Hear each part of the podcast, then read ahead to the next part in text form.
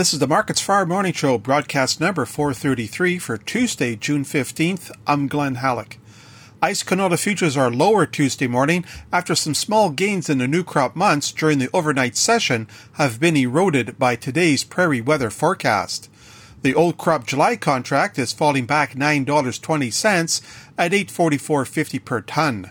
New crop November gives up $4.60 at $723, and the January contract loses $6 at $722.80. Above normal temperatures are forecast for the prairies, with cooler temperatures in the coming days. As the week progresses, rain is expected, primarily for the northern tier of the region. There are declines in the Chicago soy complex and in the front months of European rapeseed. Malaysian palm oil is higher. The Canadian dollar is lower this morning. The loonie is at 82.15 US cents, which compares to Monday's close of 82.36. In the weekly crop progress report from the United States Department of Agriculture, corn conditions are 68% good to excellent as of June 13th. That's a slip of 4 points from the previous week.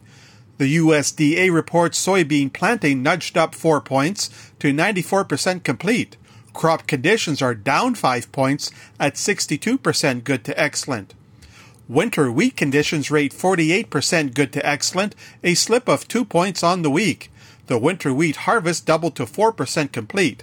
And the USDA says spring wheat conditions are 37% good to excellent, a dip of 1 point from last week's report. Rounding off prices at the Chicago Board of Trade, soybean futures are mostly weaker on Tuesday. The July soybean contract is up four and a half cents at 14.77 per bushel, but there are losses in the new crop months. July soy oil drops about a third of a cent at 65.61 US cents per pound. July soy meal is up $3.80 at 377.70 per hundredweight. Corn futures are lower on Tuesday morning, with the July contract losing a nickel at 6.54 per bushel, again with larger declines in the coming new crop months. Chicago oats are down, with the July contract pulling back seven and a half cents at 361. Wheat futures are retreating on Tuesday morning. Chicago July drops 22 cents at 653.